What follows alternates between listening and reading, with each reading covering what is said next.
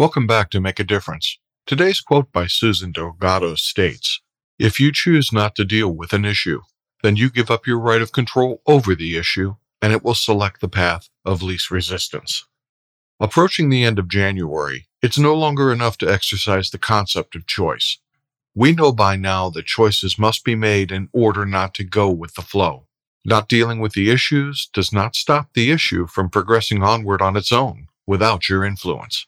We are bound to choose decisions that steer an issue in a path that benefits our goals, plans, and objectives. That's what I'm focusing on today, and I'll see you tomorrow.